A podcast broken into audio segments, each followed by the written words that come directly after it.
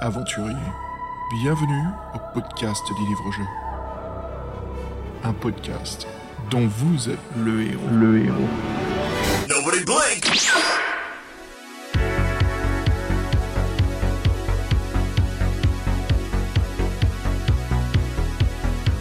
Hey, salut les aventuriers et bienvenue à un nouvel épisode du podcast dont vous êtes le héros, l'épisode 65 et bonne année 2020 Salut Fred, bonne année mec.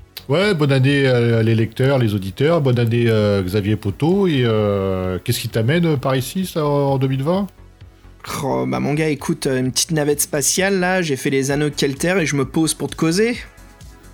Bah, Causons, causons, on est un peu à la bourre les auditeurs, excusez-nous, on a pris un peu de retard, euh, voilà, je on sais est pas de quoi posé. tu parles.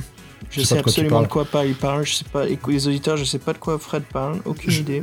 J'ai- À un moment tu m'as dit si on pouvait faire les trois au mois de décembre quand même, donc moi je t'avais dit... J'ai euh, aucun souvenir de ça, je, je sens que tu me, je sens que tu mens complètement. Je te, je te juge. Non, on voulait, faire, on voulait faire les trois pour décembre, ça s'est pas fait, euh, voilà. Donc euh, là, c'est le premier de l'année, on refait euh, les podcasts, la série SF, et donc euh, le deuxième qu'on vous a avancé, c'était les trafiquants de Kelter, euh, une référence, et euh, bah, on vous souhaite encore une bonne année, une bonne santé, plein de lectures, et qu'est-ce qu'on peut leur souhaiter d'autres aux auditeurs, euh, Xavier? Comme tu as dit, euh, bonne santé, plein de lectures, bah, à y trouver et s'engager dans de nouveaux livres euh, indépendants dont vous êtes le héros, de retrouver bah, de nouvelles publications des anciens et puis des, des mises à jour, plein de bonnes choses voilà, pour la lecture, hein, des, des livres-jeux. Et puis, euh, pourquoi pas, des fois des découvertes de, de, livres bien bien anciens, voilà, qui se remettent au goût du jour, hein, Fred. Il y a toujours des petits, euh, des petits diamants hein, qui sont cachés dans les libraires. Et euh, bah écoute, c'est un plaisir. hein. Là, c'est reparti. Franchement, je suis un petit peu content qu'on soit en retard pour la SF parce que ça fait plaisir d'y rester, non, Fred? Ah bah oui, moi j'adore. En plus, c'est vrai que là, on touche un peu à la fin de, la SF dans les défis fantastiques, donc c'est un vrai plaisir. Et puis c'est vrai que ça change. Et puis euh, moi, c'est un univers que j'aime bien, comme, comme tu le sais. Donc ouais, euh, vrai plaisir. Et on va vous décortiquer ça euh, pour cette aventure qui est un peu euh, décriée quand même des trafiquants de Kelter. Ah ouais, ouais, franchement, vraiment. Donc voilà, bah, notre euh, avant-dernier euh, épisode euh, de la saga SF. Et après, on vous réserve pas mal de petites choses hein, pour, pour finir la saison d'hiver en toute beauté avec un loup ardent hein, plus tard, Fred. Mais euh, voilà, on a encore deux livres. Et aujourd'hui, comme discuté, hein, voilà, on va discuter donc des trafiquants de Kelter. Euh, sacrée aventure, Fred. Franchement, il se passe pas mal de choses dedans. euh, et je pense que ça va être vraiment intéressant de, parler de notre aventure et surtout de critiquer ce deuxième livre hein, de notre écrivain Andrew Chapman, hein, qu'on a fait précédemment avec Le mercenaire de l'espace. On est complètement dans la continuité. Euh, le Mercenaire de l'espace, c'était son premier livre. euh, il avait eu des déboires pour le sortir. Euh, là, c'est son deuxième. Il avait enchaîné. il avait la il avait l'inspiration, comme il disait. Donc, on va vous, vous redire tout ça et tranquillement, Mm. en parlant comme d'hab des de l'auteur, des dessinateurs intérieurs. Et voilà, vous raconter notre histoire. Avec l'aide de Fabien pour, le, pour la bio. Très- euh, coucou Fabien, bonne année euh, par podcast interposé. Ça se fait jamais, ça fait jamais, on le dit jamais assez de toute façon. Et Ouais, puis, euh, Salut Fabien, bonne année, ouais. Et puis, euh, ouais, qui nous a fait une superbe doc, là, pour bien nous résumer un petit peu l'aventure. Et, bah ouais, c'est vraiment sympa, hein. Franchement, c'est reparti pour. Fred, un petit, en discutant un petit peu de, bah, de l'ambiance et de l'atmosphère du podcast, on a reçu encore un énorme fan mail de Étienne. Oui, Etienne, souvenez-vous, c'est celui qui nous avait créé avec une belle prose euh, la dernière fois. Là, il utilise des mots comme euh, balado pour euh, podcast. Donc on le salue bien fort. Etienne, bonne année à toi. Donc Etienne Fardel. Donc il a, il a aussi partagé un point commun avec Fabien, c'est que lui, il écoute nos podcasts sur son simulateur d'escalier. Donc il, il lit euh, l'effort et le réconfort. C'est bien joué, bien joué, Etienne. Et donc on te remercie pour ton, pour ton mail. On apprécie toujours euh, ta, prose et sa dimension poétique. Et là, donc en fait, Etienne, ce qui est intéressant, c'est que lui, il co- il connaissait la, quête du Graal, mais il n'avait jamais fait le premier. Donc en fait, on a fait, un peu une mise à jour. Il partage donc certains points de vue avec lui qu'on a fait par rapport au quatrième, mou- au mur, ou l'humour un peu potache, et euh, le côté un peu long, non linéaire euh, avec le plan qui permettait d'avancer. Et donc, euh, donc il nous dit que donc voilà qu'il suivra avec plaisir nos, nos prochaines aventures et qu'il euh, s'il a des notes qui lui, qui lui viennent à l'esprit, il nous les enverra. Et en fait, on lui a fait doublement aussi plaisir à Etienne, parce que euh, dans notre podcast, on avait, on avait mis une super bande son qui était Big in Japan. Et de- devinez, donc en 80, donc dans les années en 88 sur, 4, sur Amiga, il y avait une, une bande démo avec de Wild Chopper avec des bandes son et dedans, qu'est-ce qu'il y avait? Big in Japan. Donc, Big pour in vous dire que déjà qu'en 88, c'était ouh. Donc euh, là, on est, on est carrément tendance, les gars. Et donc, Etienne, il nous salue, il nous remercie. Et ben, on le salue, on remercie aussi. Puis on lui dit à la prochaine, tout simplement. À la prochaine, Etienne. À la prochaine, mec. Merci encore de ce super email. Hein. Ouais, c'est marrant quand tu m'as dit, on est. euh, Fred, tu parlais Big in Japan. Tu connais l'expression, non? Oui, oui, c'est pour ça, ça m'a, ça m'a fait peur. Parce que c'était- Ouais. on s'était, on s'était amusé de ça dans l'épisode 50. Ouais. Ouais, ouais, donc c'était sympa quand t'as dit justement c'est la tendance du mouvement et après tu dis Big in Japan, ça m'a fait, euh, fait sourire, sympa.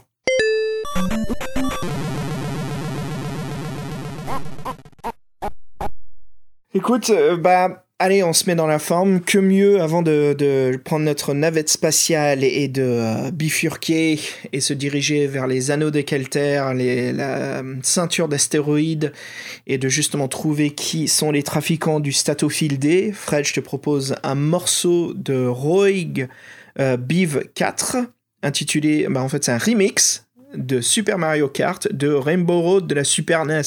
Hein, bienvenue en 2020. Oui, bienvenue en 2020 et bienvenue Nostalgie. Quoi. Allez à toutes. À Toji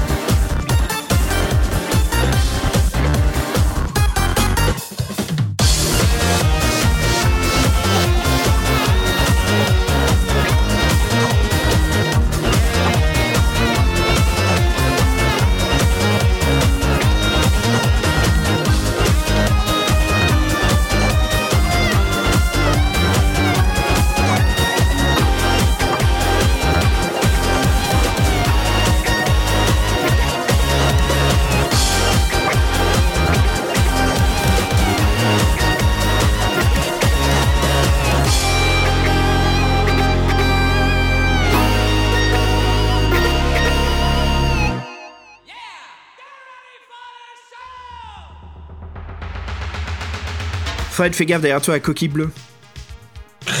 ah putain, qu'est-ce qui m'a balancé que Tout ça, ce que j'étais premier. Euh, alors, je dirais rien. D'accord. Faut jamais être premier à Mario Kart, hein, faut le savoir. Hein. Faut être deuxième et euh, dépasser le mec sur la ligne droite de- du dernier tour. Voilà, comment on y gagne? Alors, les aventuriers, discutons justement des trafiquants de Kelter. Alors, Keither pour les Anglais, hein, Qatar pour les Espagnols et Keteresque pour les Tchécoslovaques. Attention, on n'a pas fini, Fred. Keteri pour les Hongrois et pour les Français, Fred. C'est Kelter. Kelter, Kelter. Voilà, franchement, autant de noms différents pour cette planète, c'est fou, hein, comment ils sont amusés les traducteurs dans chaque euh, version. hein. C'est un peu bizarre d'ailleurs, parce que les noms propres, d'hab- d'habitude, ils touchent pas trop, donc, euh, ou bien quand ça sonne pas Mhm. du tout dans ta langue, mais bon, euh, ça fait un côté exotique, donc je sais pas, c'est euh, un peu ubuesque encore ce truc-là, mais bon. Mm, mm, mm. Et ben justement, les trafiquants de Kelter n'ont pas eu de grands honneurs dans la saga des défis fantastiques. hein. Il n'y a eu qu'une seule édition française, hein. Euh, 400 paragraphes, très classique. Euh, il est classé dans la catégorie des Steve Jackson et Ian Livingstone présentes. Euh, L'auteur n'est même pas noté au dos du livre, alors que la traductrice et les illustrateurs le sont. Et ben, Folio, franchement, le pauvre Andrew Chapman, il aura décidément eu la carrière difficile hein, en tant qu'écrivain. Des débuts très difficiles, ouais, donc il a dû avaler certaines couleuvres, et ça, oui, c'est quelque chose qui nous avait marqué déjà dans, dans l'épisode précédent. ouais. Mm. Et puis c'est marrant, Fred, pour la petite euh, anecdote hein, euh, par rapport à cette édition du livre, certains en profiteront pour euh, revendre leurs exemplaires des trafiquants de Kelter avec un prix assez élevé du fait de son unique édition, alors qu'il est trouvable très facilement à bas prix, même si l'état n'est plus parfait. C'est assez bizarre, et surtout c'est la fameuse édition où les, les pages se décollent très facilement, ça se voit que c'est du vécu, mais... c'est bizarre qu'il ait un prix aussi élevé pendant qu'on peut le trouver si bas. Oui, parce que peut-être les mecs se sont dit, tiens, mais il était plus réédité, euh, être rare, mais bon, en fait, il a été, il a été assez, assez diffusé, donc, euh, puis bon, en, en occasion, ça se retrouve assez facilement, les donc le héros, encore maintenant, donc. euh, Ah bah ça, surtout si vous habitez à n'importe quelle grande ville, hein, que ça soit à Lyon, Orléans, Paris, surtout, vous allez à n'importe quel euh, grand magasin de livres d'occasion. hein. Fred, avec nous, c'est nos deux petits classiques, hein, notre Gilbert Jeune et Gilbert Joseph, hein, à, à Saint-Place Saint-Michel, où à chaque fois on se retrouve soit à grimper les escaliers pour les nouveautés, ou euh, descendre euh, voilà, dans les sous-sols pour s'acheter vieux cases. bacs. Ouais. D'ailleurs, justement, là, comme je viens d'emménager, j'avais fait, fait mes cartons de bouquins, j'ai tout ressorti, et je me souvenais de, de- des défis fantastiques, tout ça que tu m'avais offert, là, je te remercie encore. Et c'est vrai qu'il y avait le, ceux, qui avaient, ceux qui avaient l'air très sympas, c'était Perrine le chevalier et Darian le, le magicien, le, le truc en duo à faire. Eh oui. Qui est prévu. Je sais que les aventuriers nous demandent justement de faire une aventure duo. Bah, c'est prévu, les doubles jeux. hein. Fred, pour parler pareil, des auditeurs, euh, ouais. ce, ce oui. petit cadeau, je m'étais bien amusé euh, pour les auditeurs. En fait, j'avais pris un petit carton vide et je me suis dit, tiens, je vais faire la surprise à Fred. Et j'ai pris euh, pas mal de ceux que j'aimais bien, et puis ceux que j'avais en double aussi, hein, pour partager justement avec Fred la lecture. Et je t'avais envoyé un carton en France. Euh, et je me souviens, la poste américaine, on m'a dit, qu'est-ce qu'il y a dedans? Des livres? Et c'est là où j'ai appris en fait que la poste américaine fait d'énormes réductions quand on voit tout ce qui est médiatique. Donc si tu envoies des cassettes vidéo, des DVD, des Blu-ray, de la littérature, des magazines, je sais pas pourquoi, il y a une fameuse loi qui te dit euh, que tout devient le- encore moins que moitié prix, Ouais, donc c'était c'est- cool. Bah, Dès que ça parle export, c'est donc c'est du, euh, c'est de la, c'est, tu vois, c'est le toute puissance américaine, c'est le qu'on appelle ça. le- bah en fait c'est ça, et quand je leur ai dit que ça partait en France, ils me disent ah non, il n'y a pas de réduc. Ah, t'es sûr T'es con, t'es con. non, pas pour les Français, ils- c'est bon. Ouais, soi-disant, les Français ils aiment pas les Américains. enfin bon, bref, plaisanterie. Et puis voilà, ça m'a fait vraiment plaisir, surtout quand tu m'as appelé le, le lendemain, quoi. Donc euh, c'était c'était un vrai plaisir, tu sais, c'est les, les bobos qu'on passe quand on est môme et puis qu'on se fait quand on est adulte, quoi. Tu sais, on s'offre des, des bouquins des, pour l'imaginaire, ça fait toujours plaisir. Donc euh, quand tu l'as dit rapidement, là, je voulais juste te dire, ça fait plaisir, mec. Je suis vraiment content que, que ce cadeau. Ah, c'était euh, sympa, tu, ouais, tu m'as mis, tu m'as mis des petits post-it dessus que j'ai gardés, puis il y avait des bouquins en anglais, dont Ready Player One qu'on a déjà parlé. euh, j'ai encore Mm. un de Warhammer 40 000, euh, The Purging of Calidus. euh, Cadilus. Ouais. Donc ouais, non, c'est vraiment sympa. Puis c'est vrai que moi, des livres de l'euro, en fait, j'en avais plus, parce que j'avais tout bazardé. Et à part ceux, bon, euh, ouais, on en- bon, j'en fais pas mal de PDF, faut avouer, mais d'en avoir deux, trois en exemplaire papier, c'est quand même, euh, quand même sympa. Ouais, Au plaisir, mec. Bah écoute, euh, on va arrêter de faire les chouchous. là. Je suis sûr que les auditeurs ils disent bon, c'est bon, les gars, allez. Ouais, on enchaîne. Hop. Donc, on enchaîne, c'est parti. Bah écoute, avant de, de- de causer, euh, comme d'habitude, de, de l'aventure, si on discute de cette couverture, Fred. Alors, je te propose de scroller tout en bas de notre document et je t'ai réservé une petite surprise comme la dernière fois, les couvertures alternatives. Ouais, alors je les ai vus, en plus, c'est des, euh, des couvertures allemandes. Et alors moi je Ouais. trouve que euh, bon euh, c'est un peu dur à les décrire mais la scène de 1990 là der Stern der Schmuggler euh, je trouve que elle fait très SF années 70 euh, Ah, très très vintage. On dirait une couverture de Hawkwind ou de Yes. Alors que la scène de 87 fait plus Casa presque euh, des mecs qui descendent une soucoupe avec des formes un peu rondes des traits un peu, euh, un peu Der de- Stern, der Smuggler. der Schmuggler Schmuggler Der Schmuggler. Schmuggler je pense que ça va être les trafiquants je pense. Donc, euh, Ouais, bah attends, attends, attends, si, si- justement, euh, pour, pour expliquer aux auditeurs, si on est ici déjà en détail la couverture d'origine.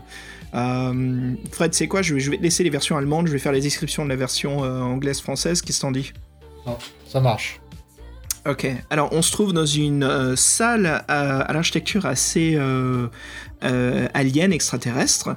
Devant nous se situe un homme assis à un bureau assez très très grand qui me fait penser à l'ennemi de Spider-Man, le Kingpin, avec une tenue très spatiale années 70, on dirait même un ennemi de Buck Rogers. On dirait en fait Ming, si vous vous souvenez de Flash Gordon, qui a trop bouffé de cheeseburger, quoi, assez, euh, assez costaud. ouais le Cade tu disais dans Marvel Le Cade, c'est ça en français, le Cade, Ouais, euh, le Kingpin. Caïd, euh, avec euh, une armure à épaulière euh, à lame aiguisée, et derrière lui se situe une grande vitraille où l'on voit justement la surface d'une planète avec un soleil rouge qui brille et deux lunes assez grandes, et justement à, cause de ce soleil rouge qui brille, hein, on a une excellente ambiance rouge atmosphérique avec une lumière verte qui vient justement de la salle où l'on se trouve, le bureau et qui crée un super éclairage sur le, le caïd, hein, où on a ce côté vert et puis le côté un petit peu plus pâle, couleur chair, avec le rouge derrière lui. Donc euh, couverture assez chouette, Fred, moi ça me plaît. Je t'admets que c'est une de ces couvertures qui m'a toujours intrigué.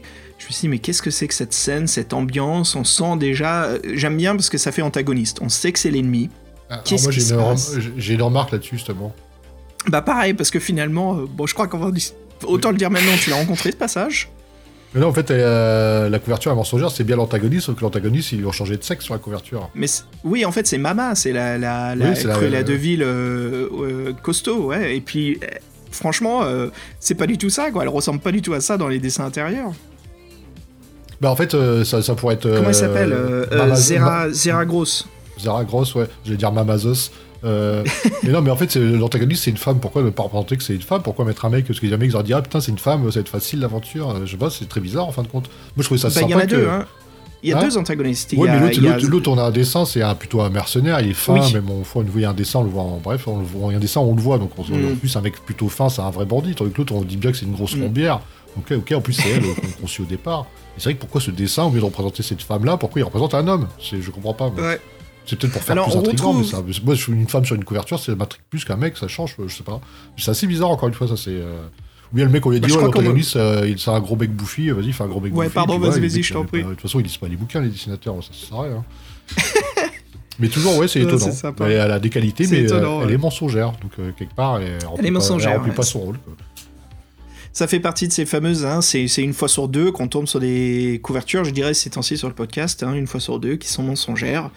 Euh, mais voilà, ouais, ouais, c'est une séquence. Enfin, elle est à demi mensongère parce que ce passage existe, mais le personnage est différent. Comme une sacrée différence quand c'est l'antagoniste, euh, pas principal, mais presque. Quoi, donc ouais. Alors Fred, si tu expliquais justement les couvertures allemandes Schmuggler euh, du, euh, de Der, Der Stern, Der Schmuggler.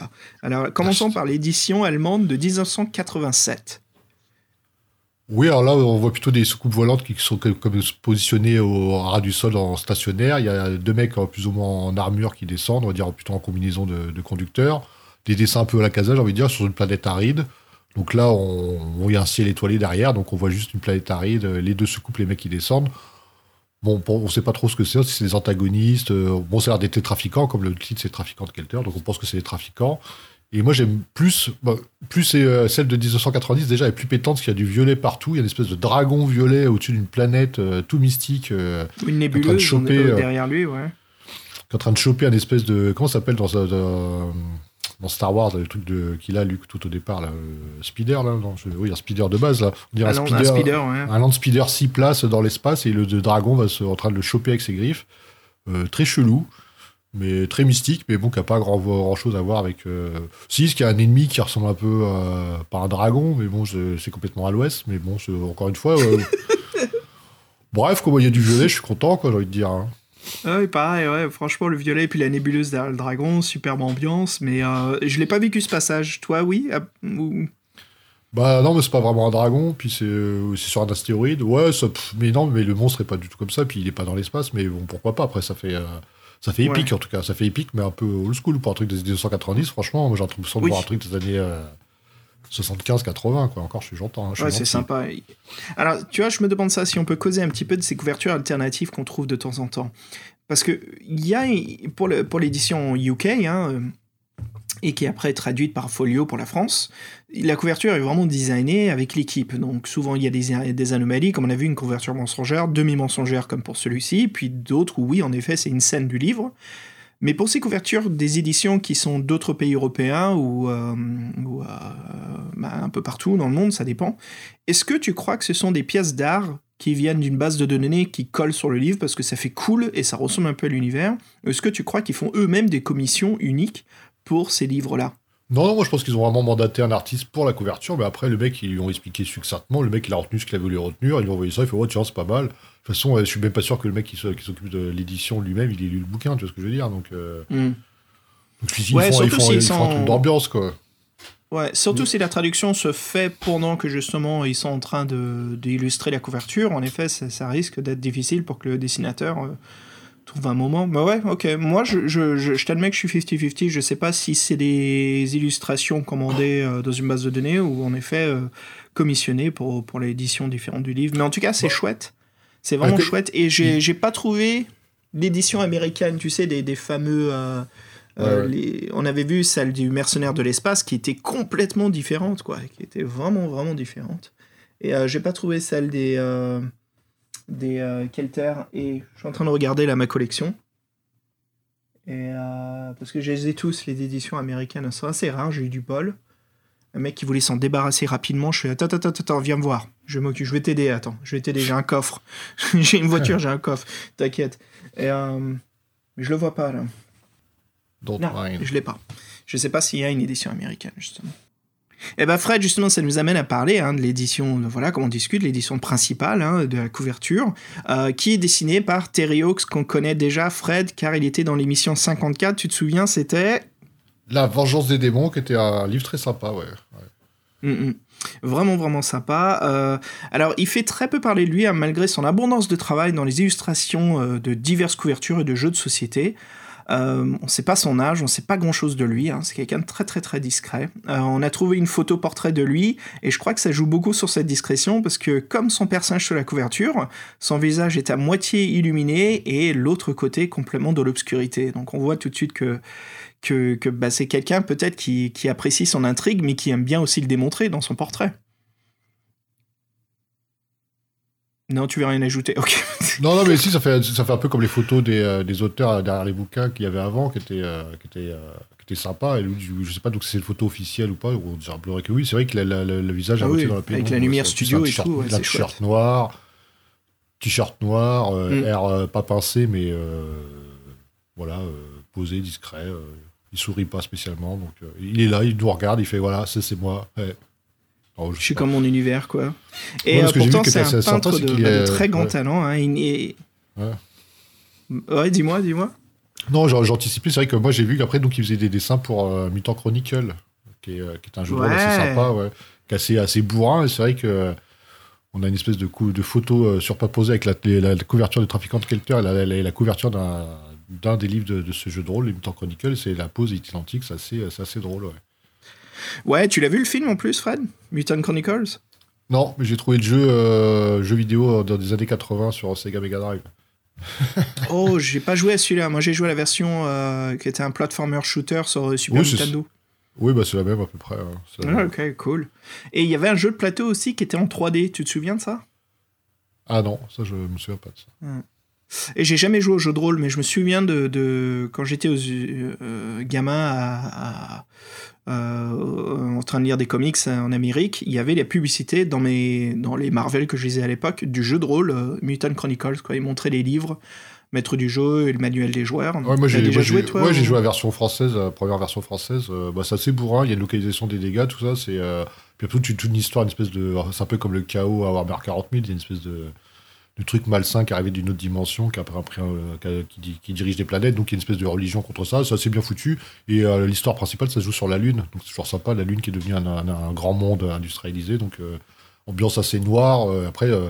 chaque planète du système solaire est un microcosmos où il y a des enjeux politiques et tout ça, et il y a des corporations. Ouais, c'est assez- c'est sympa. C'est un peu fourre-tout, mais c'est sympa, ouais. Et puis c'est quand même assez bourrin. Ça me donne envie de faire un numéro euh, pop culture, un de ces quatre sur euh, Mutant Chronicles, parler un petit peu de l'origine et ce que c'est devenu, parce que c'est très très discret aujourd'hui. Hein. On n'entend plus trop parler. Bah, j'ai vu que, je sais plus, je crois qu'ils ont fait. un- euh, ouais, tu as, dit un film, le film il est récent ou pas Parce que. Oh, le film il date entre 2005 et 2010, je dirais, je peux me tromper. Hein. Je sais plus, j'ai entendu parler d'un truc de, dessus. Alors, je sais plus si c'était un nouveau jeu, un jeu de plateau, un film, un jeu vidéo, je sais pas. Mais il me semblait que j'ai revu parler de la licence il y a pas si longtemps, mais là, j'arrive pas à mettre le doigt Cool, dessus. cool.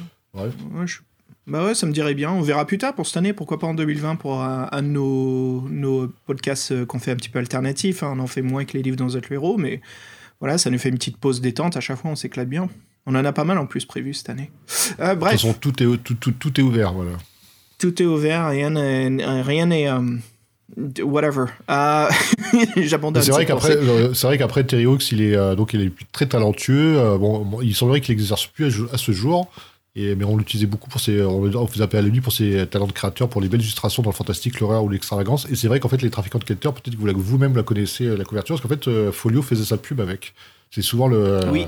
la couverture qui mettait en avant pour vendre euh, la licence. Ouais, je- c'était à l'époque où ils étaient en train de traduire pas mal, et puis en fait, ils les relâchaient par lot, donc il y avait un peu euh, un côté exclusivité, ou comme quoi il fallait vraiment, euh, voilà, soyez chez votre marchand de, de, de livres, euh, libraire, parce que voilà, ils allaient s'en sortir plusieurs à l'époque. Après, nous, on est arrivé, moi je suis arrivé un peu plus tard, Fred, donc quand j'allais au libraire, ils, ils, ils étaient pas tous là, mais il y avait déjà, tu sais, une bonne, Oui, bonne trentaine. hein. ouais. Bah, c'est vrai qu'ils font partie de la, la première salle, entre guillemets.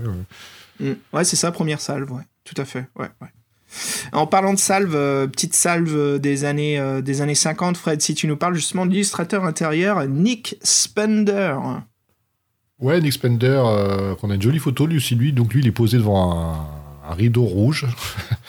il est mis en scène, appuyé sur ses deux bras, il nous, il nous regarde C'est fixement. peut-être un, c'est peut-être un fan de Twin Peaks. hein? Ouais, j'allais dire, j'ai pas osé faire la référence. Bon, son, son rideau, son rideau est un peu moins rouge, il y a des motifs floraux ou je sais pas quoi, donc euh, il est un peu hard- moins hardcore, le gars. donc Nick Spender, donc il est britannique, il a appris le dessin à l'école des beaux-arts de Epsom, qui est une école très réputée. Euh, il avait là-bas un certain professeur qui s'appelait Frank Empson, du nom de l'école, qui est le créateur d'une série SF qui est très connue dans les années 50, qui s'appelle Dan Dare. Monsieur Oz, Dan Oz, c'est ça? Dare, c'est osé, non? C'est pas ça? Ouais, ouais, oser, c'est ça, ouais. Donc c'est Dan, Dan qui ose. C'est difficile à traduire parce Ouais, qu'en ouais. anglais, c'est, c'est pas un jeu de mots, mais c'est un, un petit accolage. C'est Peter Parker, les choses comme ça, ça colle bien ensemble. Ouais. Euh, donc là, Dan Dare, quoi. Mais en français, c'est. Bon, c'est- ça, il aura un nouveau nom tout court pour, pour faire un jeu avec. Ouais, mais ça veut dire en gros pour dire Dan qui ose tout. Bon, bref, c'est. euh, Dan qui ose tout. Donc euh, voilà, donc euh, pilote du futur, euh, le sous-titre avec. euh, bah, ça fait un peu Flash Gordon, il faut, faut le reconnaître quoi. À des, euh, bah, les 50 quoi. Mm. Donc nous, nous, celui qui nous intéresse, Nick Spender, lui, à la fin de ses études, il a, tra- il a travaillé comme directeur artistique dans l'édition. Euh, il a décidé de se lancer en illustrateur indépendant dans les années 80. Il voulait un peu plus de liberté. Il a, on l'a beaucoup fait appel à lui pour les couvertures de Doctor Who, par exemple. Mais c'est un peu euh, bon mono, mono, monotache. Donc au bout d'un moment, il a voulu se diversifier. Il s'est rendu compte que pour avoir une avance financière, le mieux c'était les dessins pour l'édition jeunesse. Donc il s'est collé. Et donc il a fait donc euh, il a lui-même réalisé son rêve de faire une bande dessinée en tant que scénariste. Et, euh, il a choisi le thème historique appelé The Dam Busters. Et donc il y, y a un look très rétro dans cette BD, il une couverture qui est faussement abîmée par le temps. Et euh, en fait, maintenant, il travaille toujours dans la publicité où on lui demande de faire des images un peu vintage. Donc, on a quelques travaux de lui et franchement, oui, euh, c'est du bon boulot. Et euh, qu'est-ce qu'on pourrait dire d'autre sur lui? Bah, franchement, comme Terry Hawks, hein, on ne sait pas grand-chose de lui. Hein. Nick, il s'occupera des illustrations intérieures, hein, comme voilà, de Trafiquant de. Euh, et puis, bah, Fred, pour en parler un petit peu plus de ces illustrations, elles sont un petit peu curieuses, avec beaucoup de similitudes avec euh, des personnes ou des personnages que l'on connaît tous les deux à notre milieu pop culture. Alors, euh, Fred, pourquoi pas faire un petit jeu? Si on discute donc du, du, principal antagoniste, hein, mais pourtant celui qui a moins de flair qu'on avait dit que Zeragros, donc qui est Bomb Babette. Et Bomb Babette, il y a une illustration de lui un mec dans un manteau long euh, en train de nous viser avec une coupe de cheveux assez spécifique. Alors Fabien il nous disait qu'il nous faisait penser donc à deux flics à Miami de Don Johnson et Fred tu dirais qui toi? Moi je dirais, je dirais Descartes. Exactement, je pensais aussi à ça, quoi. Je dirais vraiment euh, Descartes hein, de Blade Runner. Il y, a, il y, a, un peu ce style-là, et on se demande justement si, euh, si Nick Spender bah, s'inspirait pas de certains personnages, parce que si on continue, on parle du deuxième antagoniste, hein, Zeragros, celle qui est supposée être sur la couverture.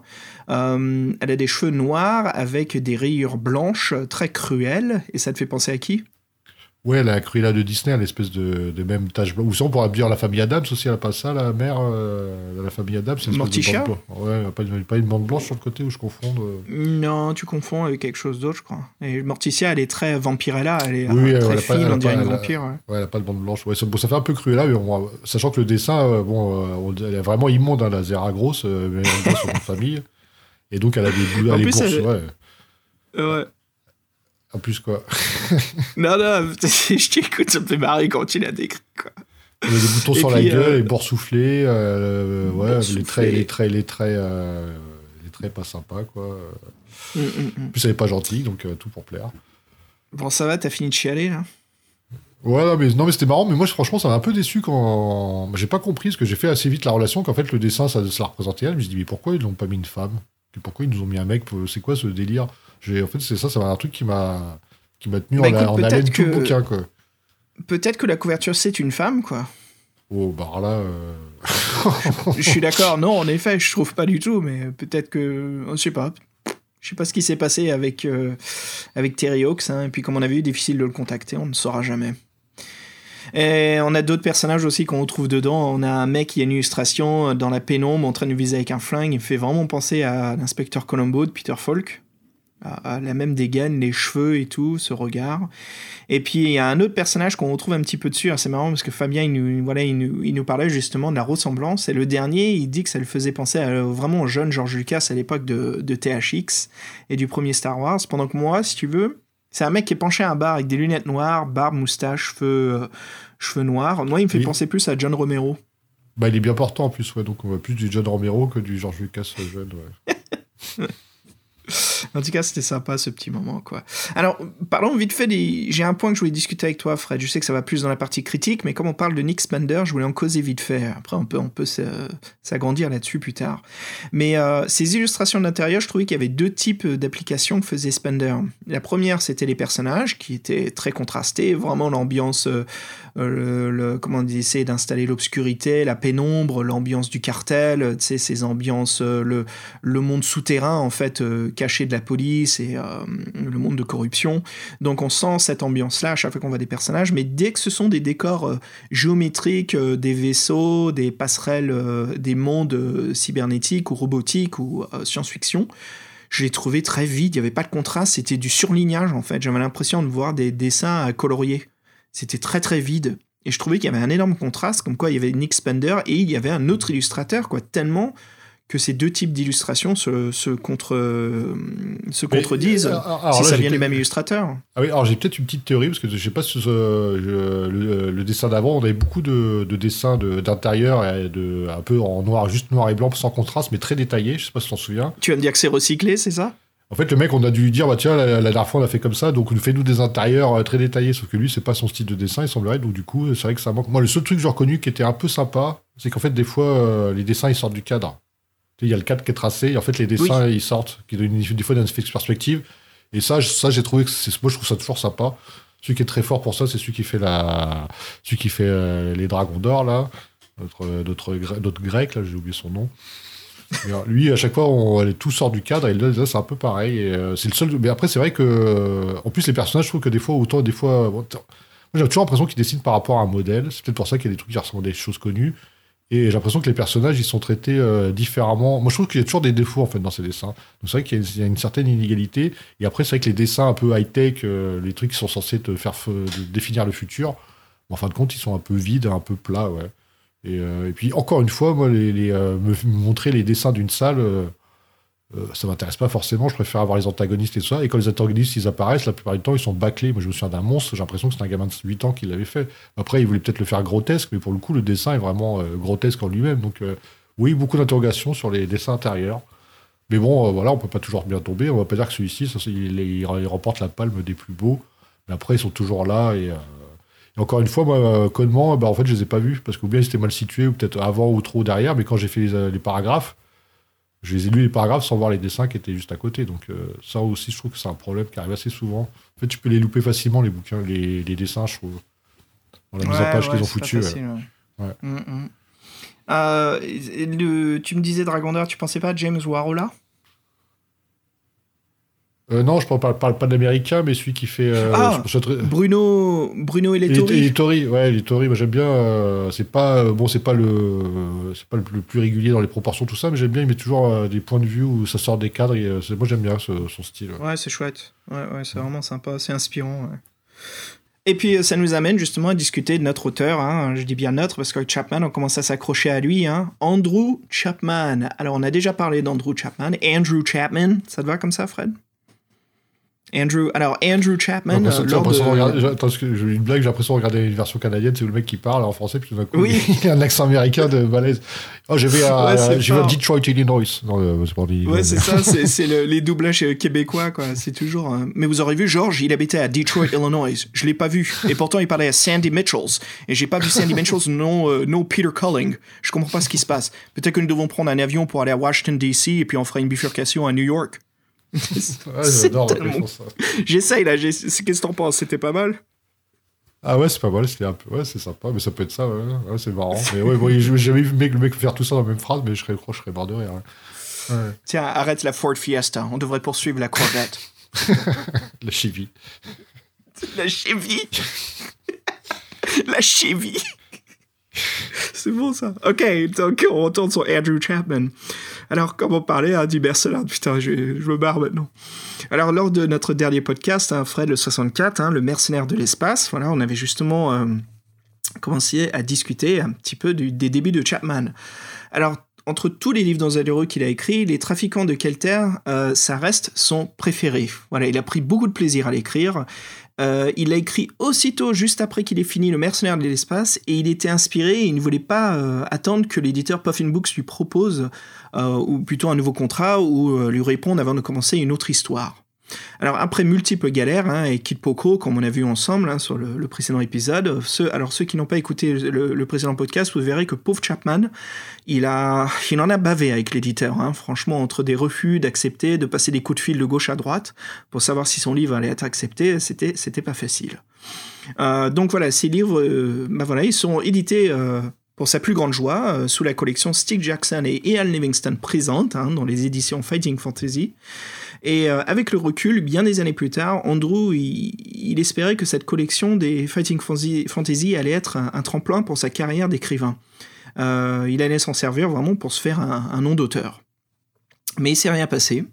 Euh, c'est toujours Jackson et Livingston qui acceptaient tous les honneurs dans cette collection.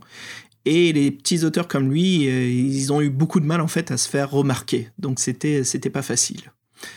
Ando, il disait en fait à l'époque que ça ne le gênait pas, mais euh, il reconnut plus tard dans un interview voilà, qu'il mentait. Bien sûr, c'était difficile pour lui, hein, comme n'importe quel euh, auteur. En plus, il avait quoi? Il avait 24, 25 piges, hein, c'est ça? C'était vraiment au début de carrière, quoi. Et euh, il disait, hein, il était agacé au plus haut point, il interrompit volontairement ses contrats avec Puffin Books après la sortie de son livre, euh, et euh, le dernier qu'il a fait justement pour Puffin Books, Fred, c'était euh, le défi... Des défis sanglants sur l'océan, ouais. Défi sanglant sur l'océan, voilà son troisième.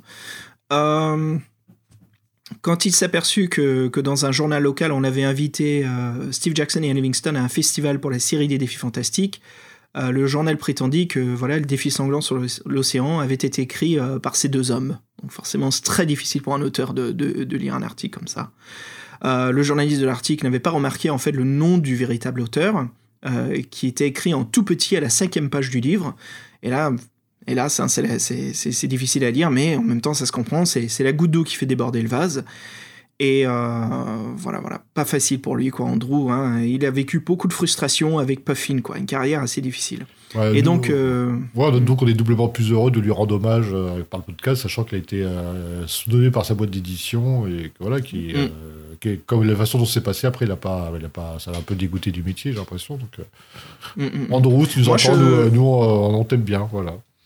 Ouais, Andrew, si, voilà, je parle même pas français, alors je je suis, je, non mais Fred, c'est génial, n'empêche s'il écoute, je suis pas contre. C'est quoi, si on essaie de le, le contacter, on fait un interview, qu'est-ce qu'on dit? Oui, euh, on peut toujours essayer, hein, mais bon, t'as vu On comme il y a- essaye? Ouais, pourquoi pas. Mais il faut demander à Fabien alors. on va lui faire, faire écrire un mail en anglais, le pauvre. Non, non, je vais m'en occuper, si c'est de l'anglais, je vais le faire avec Fabien, et puis voilà, et tous les deux, on peut l'interviewer, ça serait chouette, on fait comme on a fait avec, euh, avec, euh, avec, euh, merde, Till- Tillman Games. Tillman Games, avec Neil Ranson, Mm. avec Neil Ranson. On, on fait, on fait une traduction à la, à la russe, à la polonaise. Ah oui, c'était du boulot, ça. C'était du boulot, mon gars. Mais ça serait cool de parler un petit peu avec Andrew. T'imagines, il nous dit qu'il est bilingue, il parle français? J'attends de voir. Ok, bah ouais, on va contacter, on va voir ce que ça donne. hein. Souvent, on contacte pas mal d'auteurs, hein, juste pour dire aux auditeurs, mais ça, ça répond pas souvent. hein. On a beaucoup de mal. C'est comme ça. C'est peut-être du passé pour eux. Peut-être qu'on les intéresse Oui, pas. puis putain, ça fait C'est- 40, de- 40 ans des fois, donc euh, les mecs, ils ont, ils une autre vie, quoi. Ils Mais ont pas que ça à foutre, ouais, quoi. ça peut- la nostalgie peut la reprendre eux aussi, comme nous. Et euh, il y a une dernière personne Ah oui. qu'on n'a pas mentionnée, ouais, qui, euh, qui- à qui on a- grâce à qui on a cette version française folio, euh, Gallimard, qui est la traductrice, qui est Anne Bah ouais, Yep. Ouais, en justement, on aime bien parler temps, des. euh, ouais. Bah ouais, non, on aime bien parler des traducteurs et traductrices euh, de Folio. Bah Fred, euh, parle-nous justement de Anne Blanchette. Ouais, bon, on sait peu de choses sur Anne en définitive aussi, à part qu'elle est spécialisée dans la traduction de livres pour la jeunesse. Elle travaille exclusivement pour Gallimard Folio. Et euh, Trafiquant de Kelter, c'est le seul livre dont Zutler qu'elle aura traduit. Et en fait, pour, pour se marrer un peu comme ça, elle est, euh, on peut, euh, si vous connaissez, elle a traduit, c'est elle qui a traduit en français le best-seller euh, Babe, le cochon devenu berger, donc Babe, le fameux film, qui a été écrit par Keith Smith. Et donc voilà, on a fait le tour. Et maintenant, avant Mm. de vous mettre, euh, vous emmener dans les anneaux de Kelter, là où se passe le trafic et euh, le, du comment s'appelle la drogue déjà là? Mec, euh, c'est un nom de virus cette connerie, le Statophile D. Oui, d'accord, le staphylocoque, donc la grippe qui fait planer. Je suis pas sûr que c'est génial. Euh, bah nous, on va essayer de. What the fuck Ouais, si Oh, si t'es bien mais t'es pas bien, c'est pas génial quoi. Hein T'entends pas là T'entends pas les motos dans la distance Non, j'entends rien. moi. Bah justement, euh, on va se taper un bon morceau de... Que, que- i- Imagine cette scène là, vite fait. T'entends des moteurs qui démarrent, tu vois des bikers de l'espace qui se battent dans une station spatiale qui est en train de, qui est en train de, de, de se diriger pour s'éclater sur une planète ou lointaine. Tu vois un petit peu la scène? Pas mal. Bah je te propose justement le morceau de Billy and the Breakers qui s'intitule Firebird.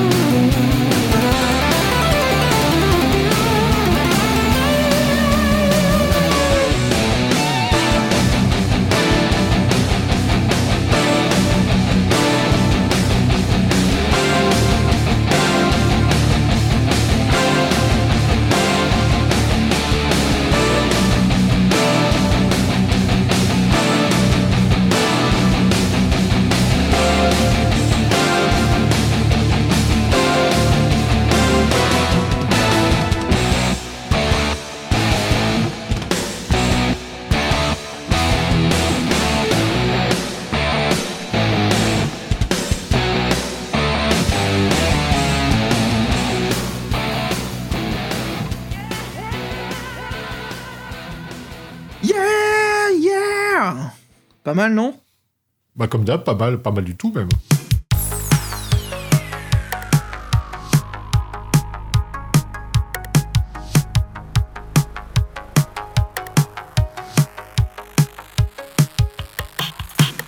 Ah, cool, cool. Bah voilà, on retourne un peu dans notre univers euh, synth euh, rétro, 80s, euh, sci-fi, action.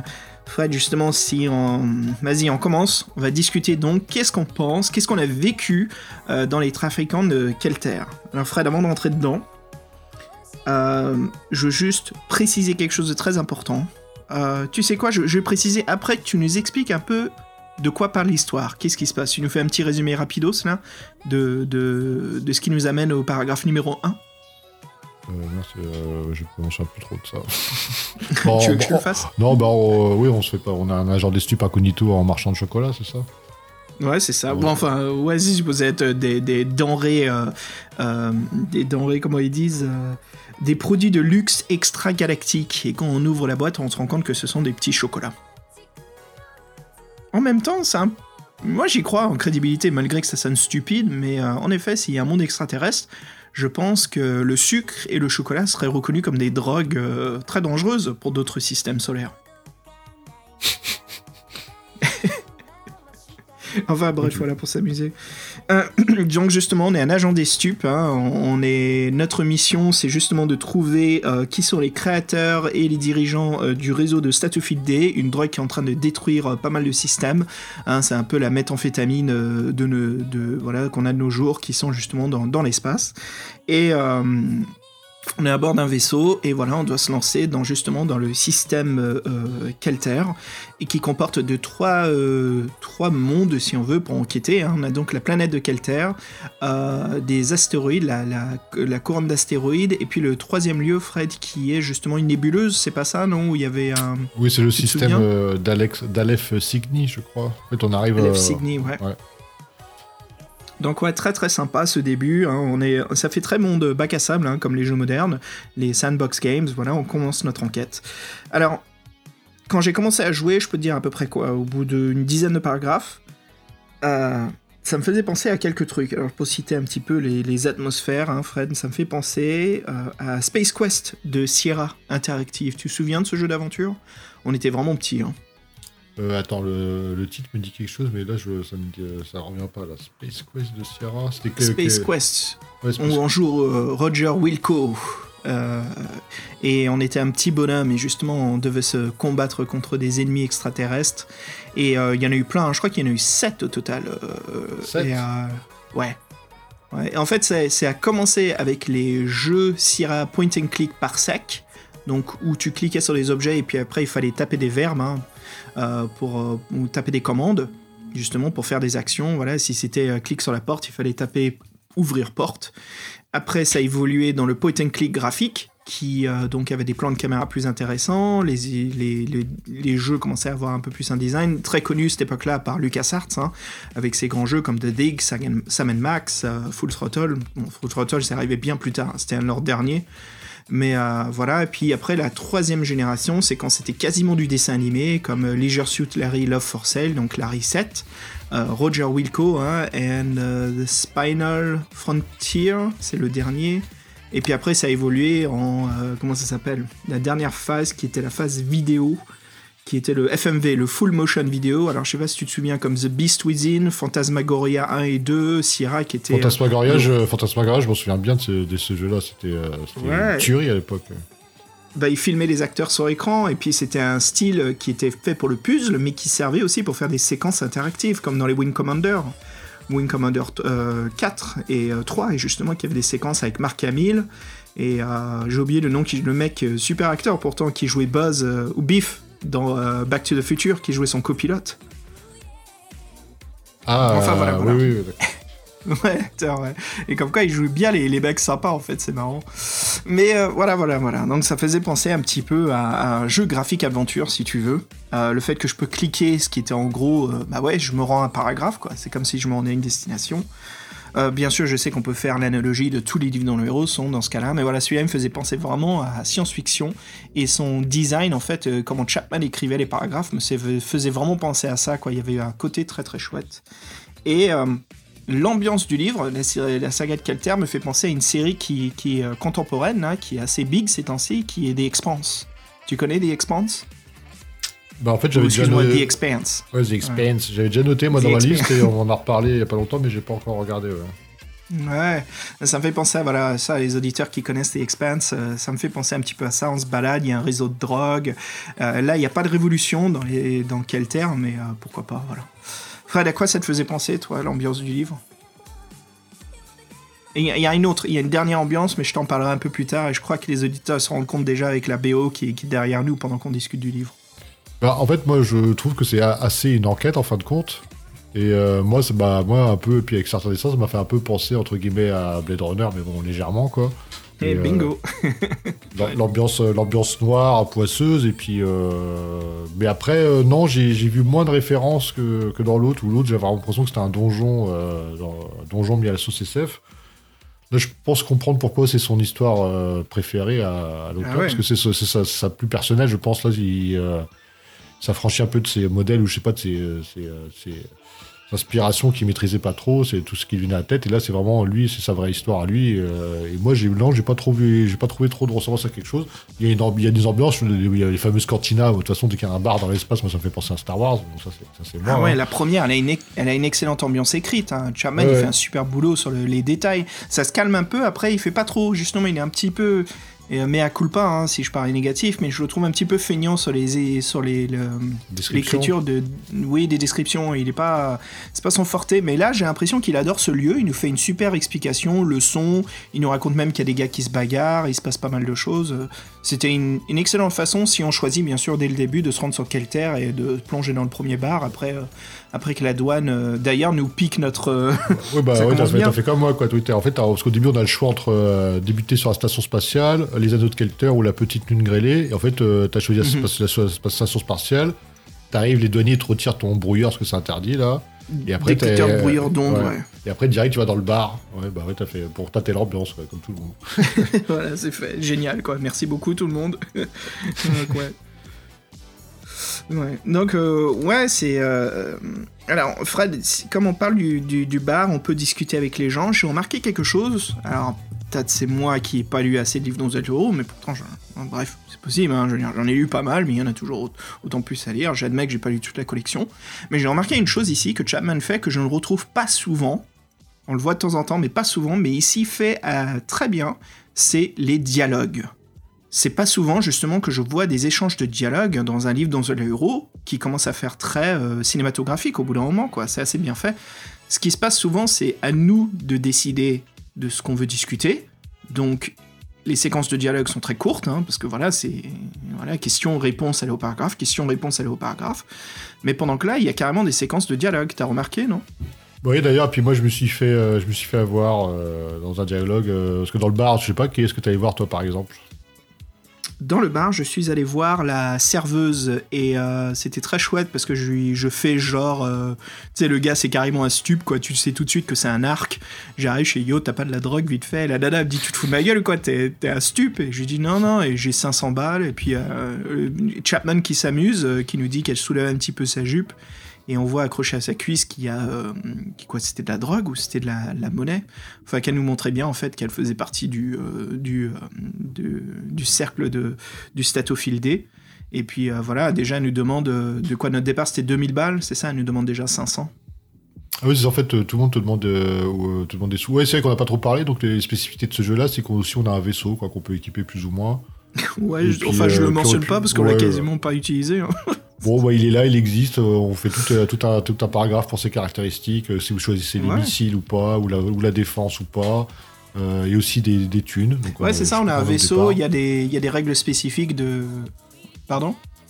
Moi, je dis aussi qu'on avait de l'argent au départ qui sert juste à soudoyer les contacts, qui demandent tout le temps du fric, ça c'est assez chiant comme principe, j'aime pas trop non plus. Mais... Ou s'acheter un Voilà. vaisseau euh, qui merde, euh, voilà, si jamais ça se plante. Mais ouais, il y, a- il y a des règles d'utilisation de vaisseau spatial que qu'avec Fred on n'a pas eu beaucoup utilisé. hein. J'ai remarqué un petit peu dans les critiques que c'est pas souvent. Euh, Il y a un énorme combat vers la fin que j'ai eu, moi, où je me battais contre une station spatiale. J'avais l'impression de jouer à Gradius ou R-Type. dans un livre, c'était chouette. Mais euh, sinon, moi, ça m'a pas. J'ai pas trouvé ça trop chiant le, fait d'avoir de l'argent qui sert justement à donner des pots de vin. J'ai trouvé que c'était un système bien géré à qui faire confiance et à qui poser des questions, comme c'est une enquête. Mais euh, des fois, je trouvais des, des solutions sans dépenser de l'argent aux gens. Donc il y a- plein de systèmes D. Euh, Bah, ce qui est vrai que ce, dans ce qu'appréciable dans, ce livre-là, c'est que c'est une enquête et que c'est assez libre. Après, moi, ce qui m'inquiète, c'est que je l'ai réussi du premier coup sans mourir, donc il doit y avoir un problème. Parce que c'est- pas possible. Eh, félicitations, mec, c'est cool. Mais oui, alors je pense que c'est pas one passway, parce que sinon je, je- je serais rentré dans tous les pièges, donc c'est pas possible. J'ai l'impression qu'il est assez ouvert en fin de compte, donc euh, je sais pas, peut-être comparer nos, nos chemins. Mais euh, Ouais. moi, par exemple, là dans le bar, j'ai parlé avec un mec euh, qui m'a dit du charabia, il m'a donné deux trois infos, il m'a dit que la meuf derrière moi était puissante, et en fait, là, derrière moi, il y a une grosse dame immonde qui joue aux cartes. Euh, je, me joins au, je me joins au cercle, j'apprends que c'est Zera grosse. Et euh, Bombe Babette, quoi, c'est les deux dirigeants du, de la drogue. Ouais. En fait, euh, lui, j'ai pas son nom, mais elle, j'ai son nom à elle. Lui, j'ai pas son nom. Alors, Il y a d'autres joueurs, je suis pas forcément au courant de qui sont. Et puis en fait, là, je, je- je me sentais moins à l'aise que je fais. euh, je leur dis, ah, alors comme ça, les trafiquants, euh, tout va bien, quoi. Et en fait, les mecs, ils, ils m'entourent, ils me rosent tellement que je perds deux points d'endurance, deux points d'endurance définitifs pour Oh toute la partie. quoi. merde t'es- t'es- tu Oh, sors de là, t'es estropié, quoi. Donc je sais pas, ça commence bien, quoi. Moi, j'ai Bon, joué le sérieux, comme quoi j'ai de la thune, je veux acheter, et puis ils m'ont ils m'ont dit ok, ça marche, quoi. Ils m'ont envoyé en contact. Et ben, ah, sympa, sympa. Euh, après, Fred, on, on commence à fouiller un petit peu euh, la base, on essaye un petit peu de, de savoir où est-ce qu'on se dirige pour trouver des preuves. Euh, moi, j'ai rencontré un monstre qui qui gardait en fait un tunnel où justement je j'étais en train de m'infiltrer dans une base où je pense justement qu'il y avait des preuves de statophile D et ça ressemblait à un sort de Toulouse mélangé à un Shrub Nigurat et ça, s'app- je crois qu'il s'appelait le Tuvald. Parce que juste avant ça j'ai trouvé dans une pièce sur euh, un petit trou sur une station spatiale euh, une prière en fait qui s'appelle la prière de Tuvald. Et euh, c'est une prière par texte hein, très spécifique et euh, quand j'ai rencontré ce, ce Toulouse Shrub Nigorath, j'ai récité la prière et en fait il me répond euh, en anglais, hein, il répond et il me dit justement que euh, ce que je cherche au mauvais endroit, il faut que je me rende en fait aux douanes, que ce sont les douaniers qui savent ce que je recherche. J'avais l'impression d'être euh, contre le monstre là de, de Rogue One, c'est la tentacule qui lit les pensées des hommes. D'accord. Ah oui, d'accord. penser un petit peu à ça. Mais oui, il n'y a pas de dessin de cette scène-là. Non, il n'y a pas de dessin. Ouais, tu vois, ça aurait été sympa, Non. par exemple.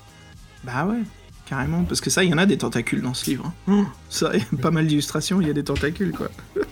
Mais c'est marrant, donc Euh, toi, t'as- t'as t'as eu l'info sur les douanes assez rapidement, parce que pour, pour, pour rien cacher, moi, c'est en allant voir les douanes aussi que, que j'ai résolu le truc, mais j'ai eu l'info p- complètement différemment, par exemple. Tu Dis-moi comment tu l'as eu, toi. Moi, je l'ai eu via un monstre. Alors, génial. Ah, ça a bah, moi, bon, moi, en fait, euh, j'ai eu quelque part, mais avant d'arriver quelque part, j'ai fait une enquête dans la station, là.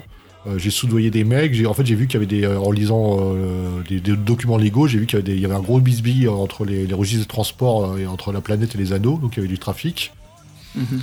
Et là, pareil, je, je vais encore dans un bar, je paye, je paye des infos à un mineur, et là, en fait, il me donne le nom d'un astéroïde. Malgré, bah, par contre, je vois que je, suis- je suis, il y a un dessin, je vois que je suis, un insecte, une fourmi robot qui m'observe, une fourmi robot espion. Oui. Ouais, Ah, moi, c'était une, une, une guêpe. Ouais, ou une guêpe, mais j'essaie de, ouais, c'est peut-être une guêpe, t'as raison. Il y a une illustration, euh, c'est cool, ouais. Et donc euh, j'essaie de la détruire, mais j'arrive ou de la semer, mais elle, elle me suit. En fait, je retombe dans un guet-apens. Et là, qu'est-ce qui m'emmène euh, On m'emmène dans un manoir. Et là, qu'est-ce sur qui je tombe? Zera Grosse, encore elle. Ça fait deux Ah. fois qu'elle me, qu'elle me fait la misère.